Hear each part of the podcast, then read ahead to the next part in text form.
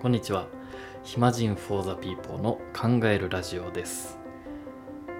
人の心ってどういう時に折れるんでしょうか？何十年も生きてたら心が折れることってあるじゃないですか。でもねどんな時に人の心が折れるんだろうなと考えたんですよ。結論が出まして人の心が折れるのは期待を裏切られたと時感じちゃった。もう一回言いますね。人の人の心が折れるのは期待を裏切られた時だと思うんですね。こう人生においてもちろん自分の経験でも周りを見渡しても人の心が折れた時折れる時ってどんな状況かなって考えるとまあね悲しい時とか、うん、悔しい時とか諦めた時とかできなかった時とかいろいろあるんですけどそこに共通するのはね多分期待を裏切られた時だと思うんですよ。期待を裏切られたっていうとなんか誰かにやられた感が出ますけどうん期待通りにいかなかったとか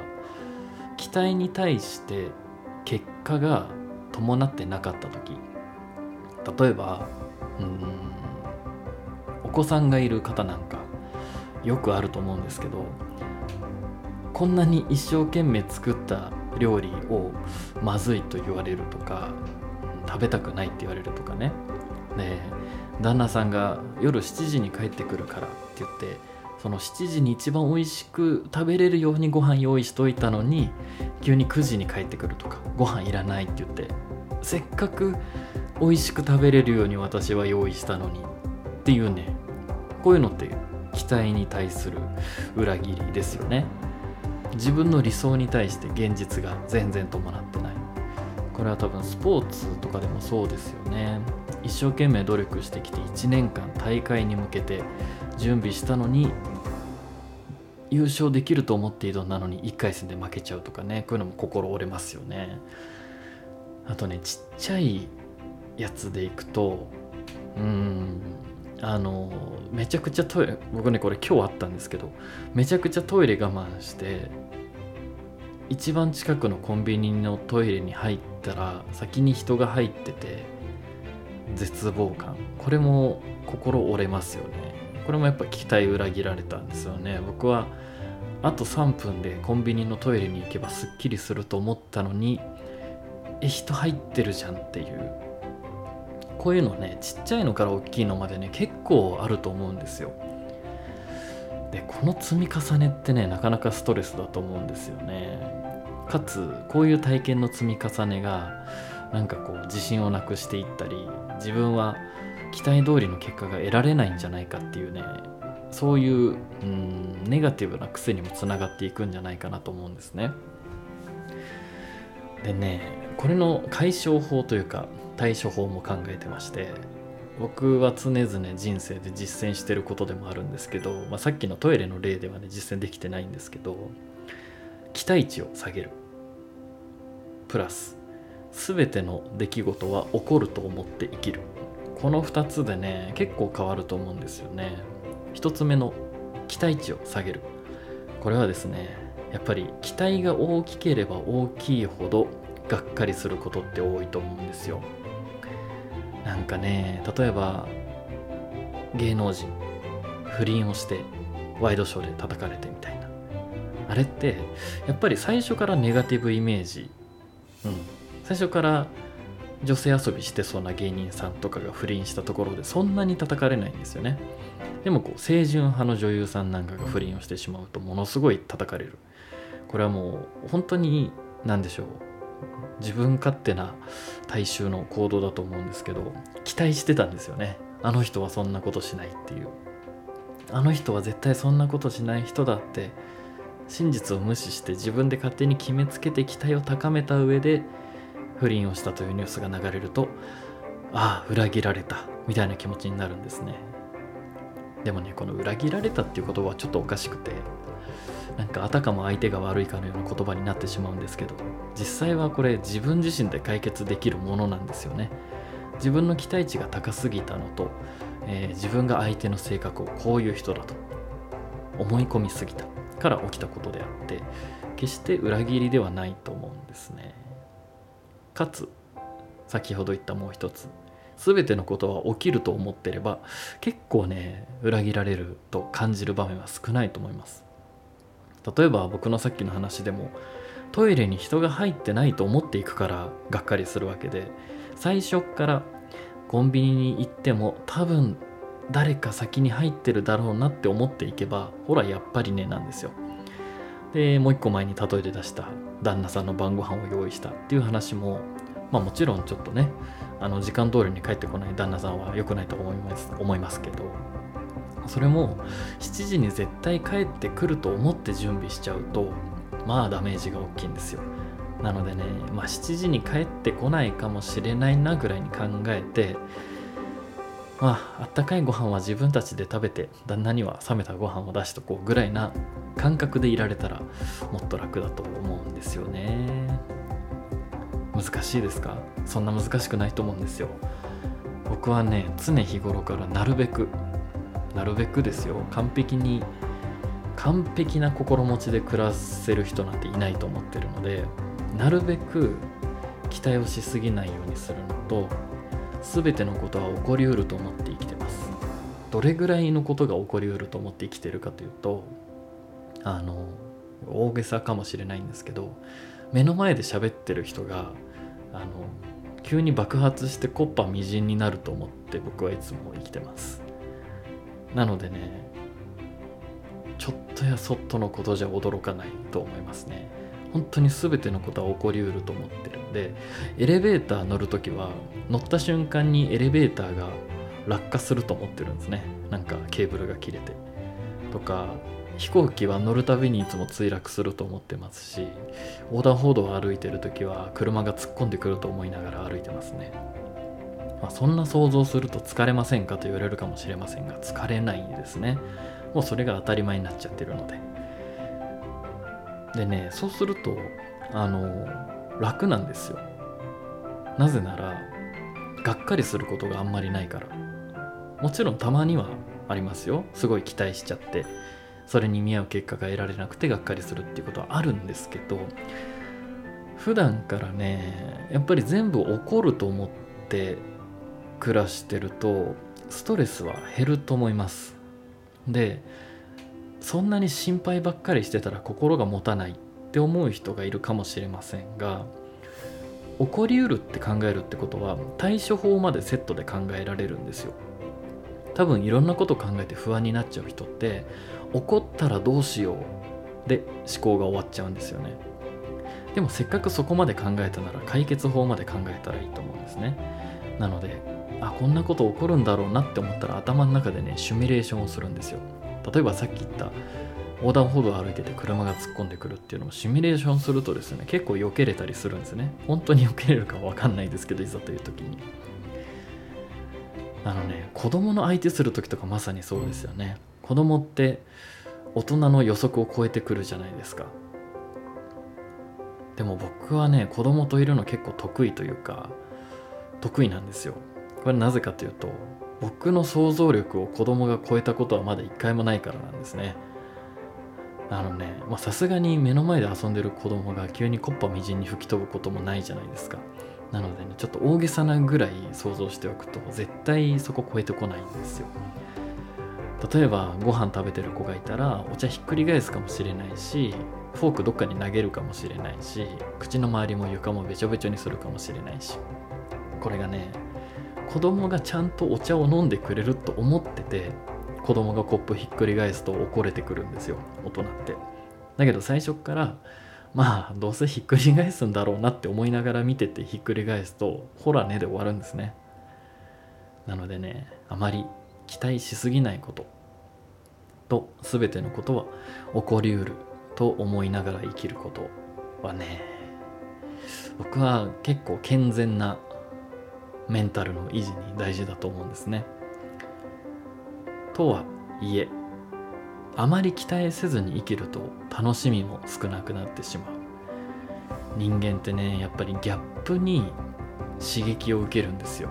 ギャップ。期待してたことの結果が得られないともちろんがっかりはするんですけど逆に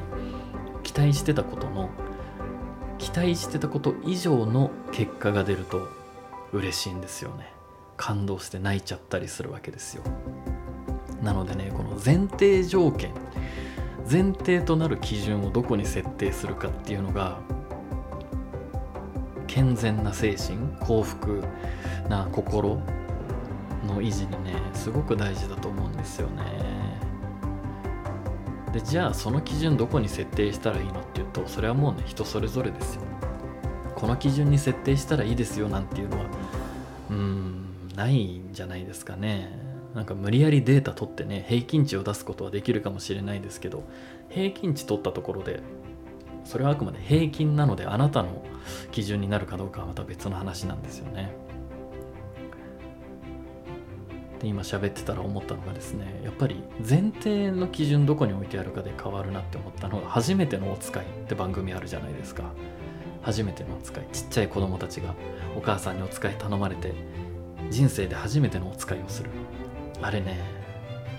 泣きますよね。多分子供がいるお父さんお母さんは100%泣くんじゃないですかねっていうぐらいの番組だと思うんですけど。でもあれって子供が見ても感動しないじゃないですか。僕も子供の頃見てても感動しなかったのに大人になってから二十歳超えたぐらいからなんて素晴らしい番組なんだって思い始めたんですけどこれはねやっぱり子供にとってはその前提条件が自分と一緒なのでそのねお買い物がもちろん大変なんですけど何でしょうそのすごいことだっていう意識ではないんですよね。その自分を客観的に見ることができないのでテレビの中で子供がお使いしてても自分の友達が一生懸命やってるというか自分の年の近い子が何かやってるなぐらいにしか思わないんですけど大人になってから考えるとあの当時あの買い物をするお母さんから離れて一人でお金持って買い物をするのが大変だっていうことがよくわかるじゃないですか。客観的に見れるんで。でそうするともうね泣けてきちゃうんですよね。けなげな。あんななんて言うんでしょう。で特にね自分の子供に照らし合わせちゃったりすると多分やばいんでしょうね。あんなに何もできなかった子が自分の足で歩いて家族でもない知らないおじさんおばさんに「すいません何々ください」って言って大きな荷物を持って一生懸命帰ってくるっていうなんかもうあの努力がわかるんですよね。僕の 友達で初めてのお使いで号泣する男の子がいたんですけどその子もなんか最近涙腺が緩みすぎてスーパーで買い物してるおじいちゃん見るだけで号泣するらしいんですよ。もうなんか基準がおかしなことになってますけど初めてのお使い感動しますよね。やっぱあれも前提条件。あれって他の国の人が見たらどう思うんですかね。例えばドイツとかフランスとかって結構子供を自立させるっていう意欲がすごいんでちっちゃい頃からお父さんお母さんとは別の部屋で寝かせたりとかすっごい早い段階2歳3歳から自転車一人で乗らせたりとかする感じですけどああいう国の人が見たらまあ感動するっていうよりもっと頑張れみたいな感じなんですかね。ちょっと今度外国人の友達に見せてみましょうか。初めてのお使い。どんなリアクションするんだろう。いや感動しますよね。初めてのお使い。は今ね喋りながら何か思いついたんですよ。あの考えるラジオなんでテーマからどんどんそれていくと思います。物事って考えていくと発展していきますよね。その中に出てきたキーワードとか感覚から次の考えが派生していってそこからまた別の考えに派生していってこうやって人間の思考が広がっていくんだと思うんですけどこうやって人間の思考が広がっていくって言って思い出したんですけどなんで僕らはこんなに広げたがるんでしょうか。ちっちゃい頃から不思議だったんですけどみんな余計なことをせずに粛々と地味に生きていけば別に生きていけるじゃないですか。極端なこと言ってしまえば食べ物と家と服があれば生きていけるんですよ。僕らって。普通に。でしかも日本ってうんよっぽどなことがなければ仕事に就けるんですよね。で仕事に就けない状況だったとしても生活保護っていうものがあったり路頭に迷わないための社会保障のシステムがすごく充実してるんですよ。もちろん中にはねそういう社会保障があっても大変な思いをする人たちっていうのは一定数いると思うんですけど一部の人たちだと思うんです。大多数の人は人並みに生きていけるんですよ。なのになんかこうわざわざ危ないことして怪我したり飲み会やって酔っ払ってみたり海外に旅行に行ってみたり安定してる会社を辞めて会社を起業したりするじゃないですか。でねこれってもう人間の本能だと思うんですよね。いろんな僕らが学んできた歴史がもし正しいんだとするとアフリカから人間の起源は始まってるわけですけど最初はアフリカ大陸に人間はいてそこからいろんな大陸に散らばっていったじゃないですか。アフリカ大陸にいたらよくないって思いません？そんな危険を冒してまで遠くにしかも日本列島に来るには船作って海渡ってきたりするわけじゃないですか。うん。すごいですよねこの拡大する意欲。何千万年？あれ人類の誕生っていつでしたっけ？ちょっと分かんないですね。まあ人類が誕生してから何百万何千万年か分かんないですが。ずっと拡大し続けるわけじゃないですか。で地球の地上制覇しようとしてそしたら今度空にまで行こうとしたり海の底にまで向かおうとしたり。そして今僕らは宇宙に向かおうとしてるわけですよね。イーロン・マスクが去年でしたっけ？発表した計画でもう火星にコロニーを作って死ぬまで火星で暮らす人たちを募集し始めましたよね。うん違う惑星への移住も本当もう夢物語ではない。僕らが生きてるぐらいには実現するんじゃないかっていうレベルになってますよね。なんで人間はこんなに拡大をしたがるんでしょうか。この DNA に刻まれてる二重らせん構造。アデニングアニンシトシンチミンという4つの塩基構造の組み合わせで僕らの遺伝情報っていうのは決まるわけですが。これもね興味深いんですよね。あの皆さん DNA の二重らせん構造って見たことありますか？一度は見たことあると思うんですけどあれって端っこがフリーになってるじゃないですか。わかります？2本の2本の鎖がこうねじねじねじ螺旋状に絡まって端終わりはプラーンってなってるじゃないですか。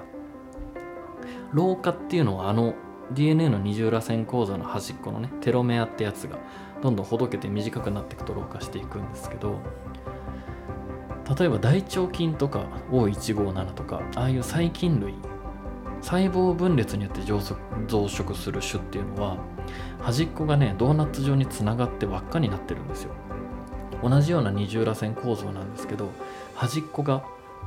上の端っこと下の端っこがピトってくっついてね輪っかになってる。螺旋状の輪っかになってるんですよ。そうすると何が違うかというと二重らせん構造の端っこがくっついてる種っていうのは細胞分裂で増殖するんですね。なので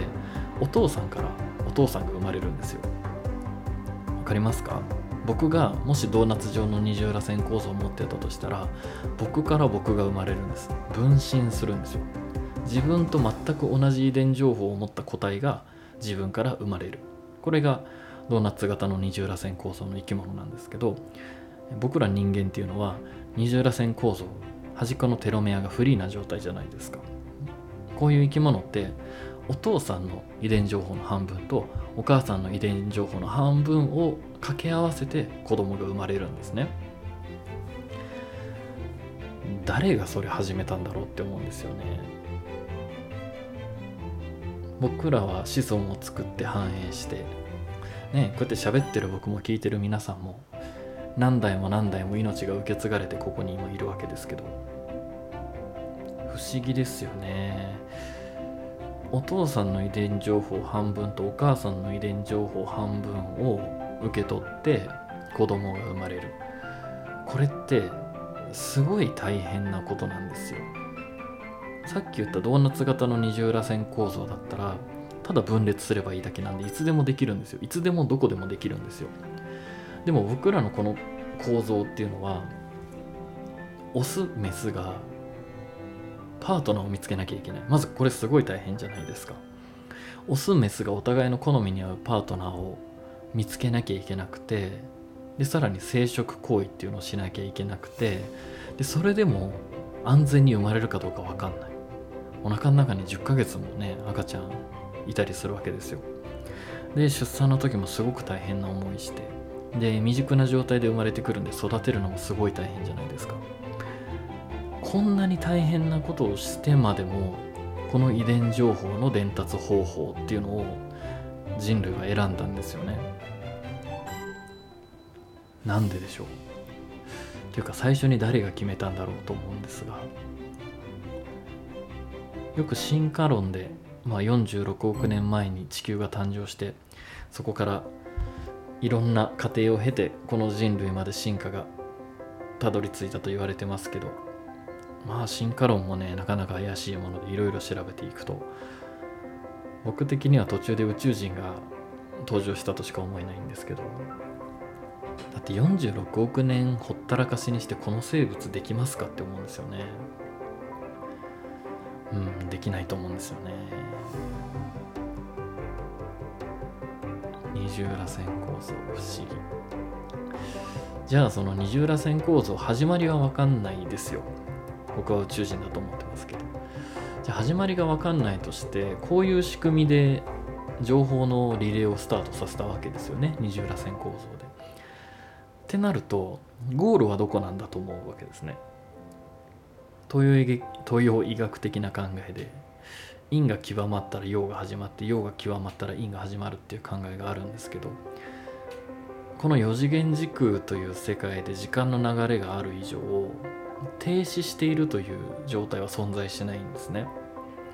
僕らの認識人間が認識できないだけで停止した状態っていうのを観測できるのかもしれないんですけどって考えると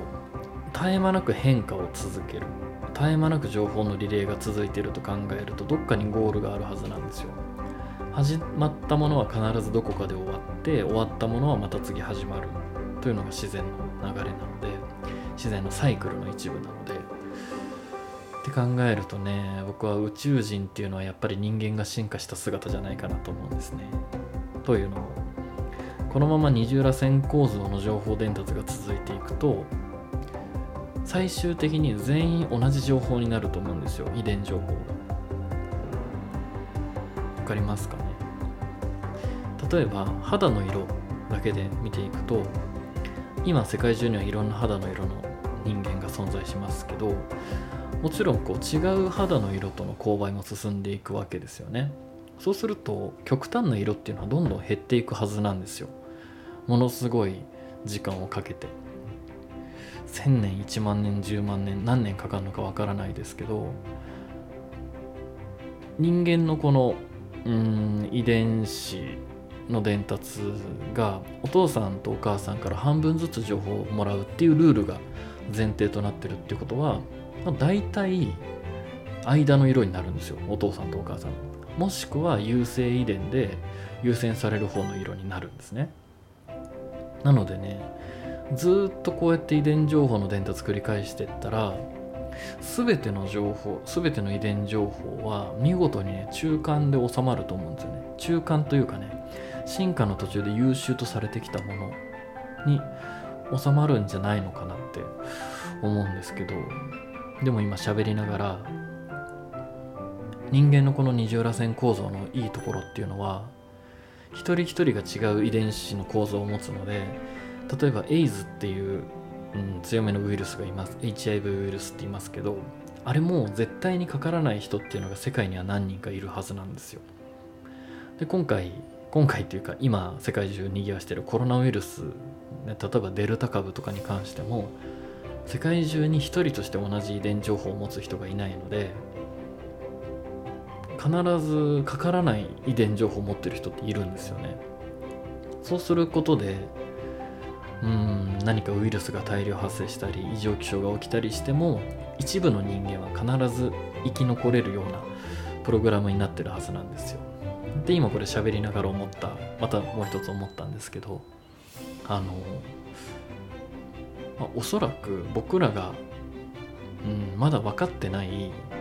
種の間の連絡方法っていうのがあると思うんですよね。テレパシーなのかあの世で魂が一回くっついてそれが肉体に情報として下ろされてるのかよく分かんないんですけど僕はそういうものがないと辻褄いろいろ辻褄が合わ合わないなと思うんですよね。何の辻褄が合わないかというとあの例えばいやこれ研究してる人からしたら辻褄が合うのかもしれないんですけどうんとコロナウイルスに対して僕らがワクチン作るじゃないですか。でそうするとそのワクチンを、うん、ワクチンが効かないコロナウイルスがまた現れたりするわけですよね。でそれに対してワクチンをまた打つとさらにその新しいワクチンに対して新しいワクチンが効かないコロナウイルスが生まれたりするわけですよ。これって経験値うんそのワクチンを経験したウイルスしかその現象って起こりえないはずなんですよね。起こりえないはずなのに世界で同時多発的に同じような変化が見られるとしたらそれは多分経験則じゃなくて目に見えない情報伝達システムを使ってんじゃないのかなって妄想をしたりするわけです。実際どうか分かんないですけどね。今考えながら 思ったんですけど考えるラジオとして始めてしまったので普段こうやって物事を考えると終わらないんですよね。その一つの考えから次の考えが発展していて発展していってっていうのが無限に続くので考えるラジオで思ったことそのまま口にしていくとね本当に終わりどころがないと今気づいてしまいました。なのでね次回からは質問に答えるスタイルにしていきましょう。そうしたらきっときっと終わりどころが見つかるはず。今日は終わりどころが見つからないので、えー、今外に干してある洗濯物がものすごい風で半分落ちたので、えー、それを拾いに行くために終わりたいと思います。最後まで聞いていただいてありがとうございました。暇人 for the people の考えるラジオでした。